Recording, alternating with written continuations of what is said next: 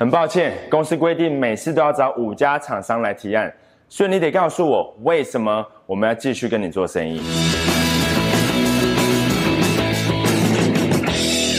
What's up, guys？我是张麦克，欢迎收看今天的节目。我们在上部影片中有来跟你分析 B to B 业务关键客户经营地图的前面两个步骤，也就是价值链的分析与拆解关键成功的因素。如果你还没有看过那部影片的话呢，请点击荧幕上面的链接。或是在下面的叙述的连接，先看完之后呢，再回过头来看这段影片，你才能获得最完整的理解。那我们就继续来讲，让客户从此不乱杀价、不砍单，愿意继续跟你做生意的后面三个关键步骤。第三个关键步骤是客户旅程最佳化，也就是在一个完整的交易流程中，你透过哪些方法来提供服务跟价值给客户呢？那我们举个销售汽车的例子来说，从消费者在网络上看到你的广告的。那一刻，他所体验的消费旅程就开始了。广告图片所呈现的质感，影片的内容，吸引消费者进到你的网站所获得的第一印象，产品页面的编排跟文案，客服回应的速度，那预约看车的流程，甚至到接听电话人员的口气。跟音调，每个细节都会影响消费者对你的观感，那当然也会影响他愿意来现场看车的意愿。客户预约到了现场之后，除了销售中心整体呈现的质感之外，最重要的是业务员的专业与他给客户的第一印象。因为不可否认的，客户感受的很大一个部分，甚至是决定了是否购买的关键因素，除了产品本身的竞争力之外。就是来自于业务员的专业度，而看起来专业的业务销售成绩，就是比看起来不专业的业务员要高出许多。而且现在是一年最热的时候，很多时候在白天都三十八九度。这是为什么一件兼具机能性、专业又高质感的定制衬衫，对一个业务员来说，尤其是在夏天，是这么重要的原因。就像个职业运动员一样，你需要兼具机能性跟质感的布料，也能够修饰身形的定制衬衫。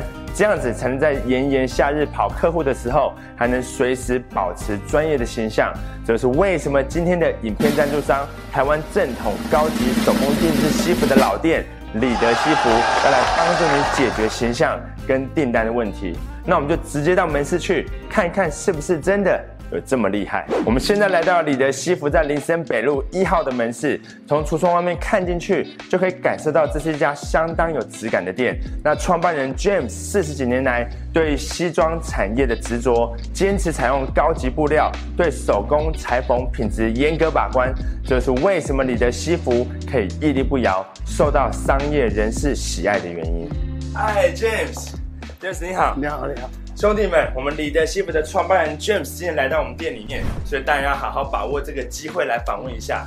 James，你可以跟我们分享一下关于我们李德西服的这个历史吗？其实我从事这个行业是从民国五十五年开始，那时候都替人家打工，包括盐山饭店，包括西友东饭店。现在我们是搬出来自己成立。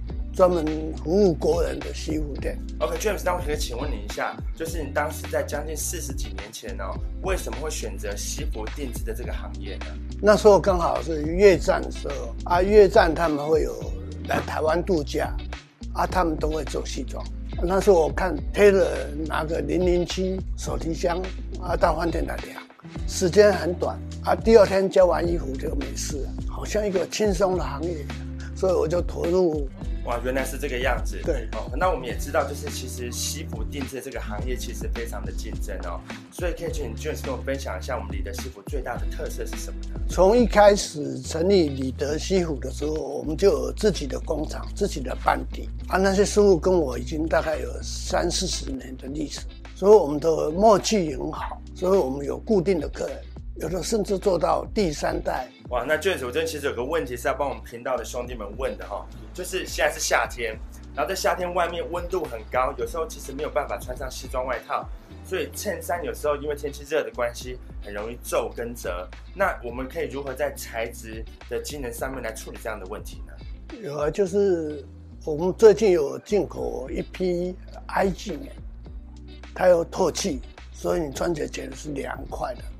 然后又是黄皱的，啊，穿起来就是很紧的一个衣服。没有错，这就是我需要的。在夏天的时候呢，就是需要一套美观又兼具机能性的衬衫。那我们现在就来丈量一件吧。脱起来，它的身材不错。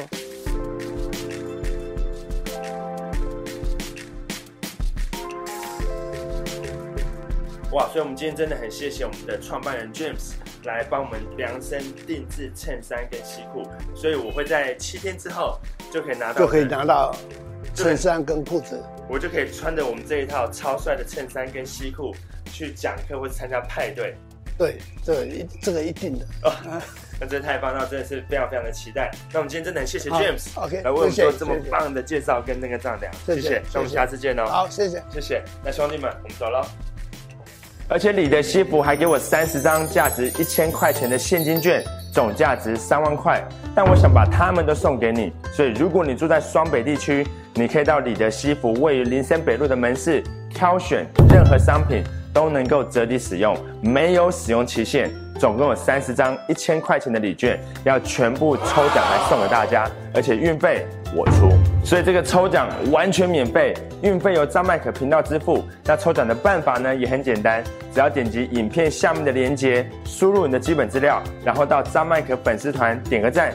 就这么简单，所以要提高给客户完美的消费体验，你的形象绝对是其中最重要的因素之一。而穿上一件在高级老店定制的完美衬衫，光是让客户对你留下专业的印象，就已经物超所值了。第四是要聚焦于客户的决策中心，也就是客户公司里面直接或间接会参与采购决策的人有谁，然后你能够如何获得足够的线索。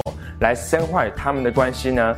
因为业务员经常容易把注意力都放在采购单位的客户经营，却忽略掉其他单位存在更大影响力的利害关系人。例如，负责采购餐厅 POS 机器的是采购部里，但实际会操作这些设备的却是门市人员。那门市人员虽然没有参与采购的决策，但他的意见却能够影响下一次的采购决定。因为如果他觉得机器不好用，又没有人去关心他的想法的话，他很容易就给出负面的评价。就是为什么身为一个专业的业务员，不能只把经营客户的注意力只放在采购单位，因为这样子可能会让你失去明年的订单。至于要如何经营客户，让以销售为目的的商业洽谈更温暖。就是业务员在进行业务开发的时候最重要的课题之一了，因为消费者普遍存在对业务员的偏见，所以光是面对不熟悉的对象，就足以启动他的防御机制，让整场洽谈冷冰冰的，毫无温度。我相信你有过类似的经验。解决方法呢，就是善用资讯，而业务开发的资讯有分为硬资讯跟软资讯。那硬资讯指的是一般客户资料库里面的记录的基本资料，像是电话、传真、email、地址或是窗口的职称。那这些资料呢，可以帮助你约到客户，但对拉近彼此的关系一点帮助都没有。另外，软资讯指的是客户个人的资讯，像是家庭情况、是否单身、已婚或是有小孩、兴趣或嗜好、喜欢骑重机。打高尔夫球，或是参加铁人三项，这些软资讯的话题都能拉近彼此的距离。即使是拜访很久没有见面的客户，也能用这些话题来创造一见如故的对话氛围。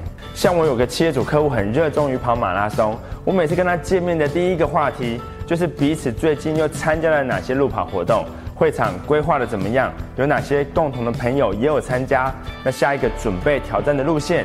一直聊到最近的体重、体脂率、重量训练跟运动饮食策略。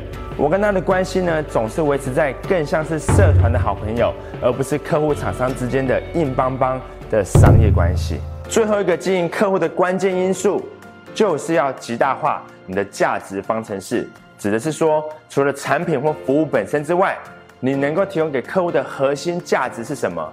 能够如何持续的提高解决方案的价值，来维持高客户满意度呢？答案并不总是降低价格，虽然这是很多业务员的直觉想法，认为产品只要有更有价格的优势，就可以拿下更多的订单。我这个想法是可以理解的，但售价与成本的因素相当复杂，也通常不是业务员可以控制的范围。这就是为什么业务员最好转型成为知识工作者。成为为专业的问题解决专家，才能提供更多的价值给客户。有五个方法可以帮助你成为知识型的业务员。那第一是要投入时间筛选出高品质的资讯跟情报，这代表你要经常阅读产业新闻跟市场相关的资讯，并养成定期阅读的习惯。那第二呢是要用心研究客户的文件。会议记录跟谈话的内容，因为下一笔订单成交的关键就在这个里面。第三是要让自己成为产品的专家，而不只是销售的专家。这代表你要投入时间了解产品的技术原理。如果你销售的是影印机，那你最好要成为能够做简单维修跟机器保养的业务员。这不表示你每次每部机器都得自己修，但情况危急的时候，你可以跟客户展示你是有能力。可以做一些处理的，那这个就是真的专业。第四是要投资在自己，参加培训班或是研讨会，提高自己的能力，也精进自己的销售技术。但最大的错误是把投资自己看成是一笔支出，吃饭是支出，房租是支出，水电瓦斯、看电影都是支出。只要是把钱花下去，却不能赚回更多钱的消费行为，都算是支出。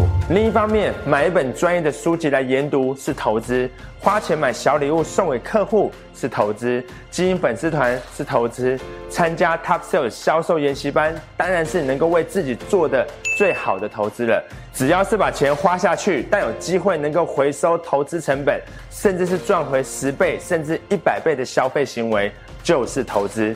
尤其是要投资在自己的身上，因为理性跟知识是永远无法被夺走的资源。最后一个就是要成为知识型团队的推动者，因为你迟早有一天会成为业务主管、业务副总，甚至是创业成为企业主。对于这一点，不要有任何的怀疑，因为只有这种潜力的人呢，才会选择看这部影片，而且还看到现在。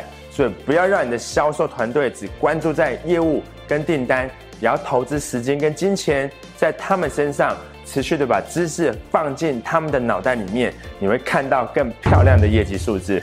OK，以上就是让客户愿意继续跟你做生意的后面三个步骤。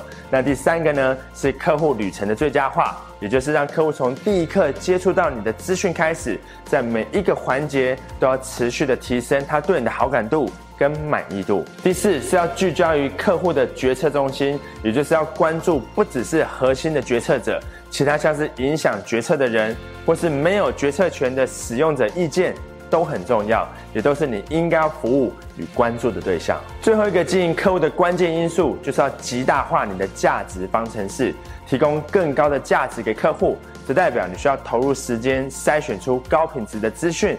跟情报，用心研究客户的文件、会议资料跟谈话的内容，让自己成为产品的专家，而不只是销售专家。要投资自己，参加培训班或是研讨会，提高自己的能力。那最后呢，是要成为知识型团队的推动者，让你带领的团队持续成长，为客户创造更高的价值，也让客户愿意继续跟你做生意。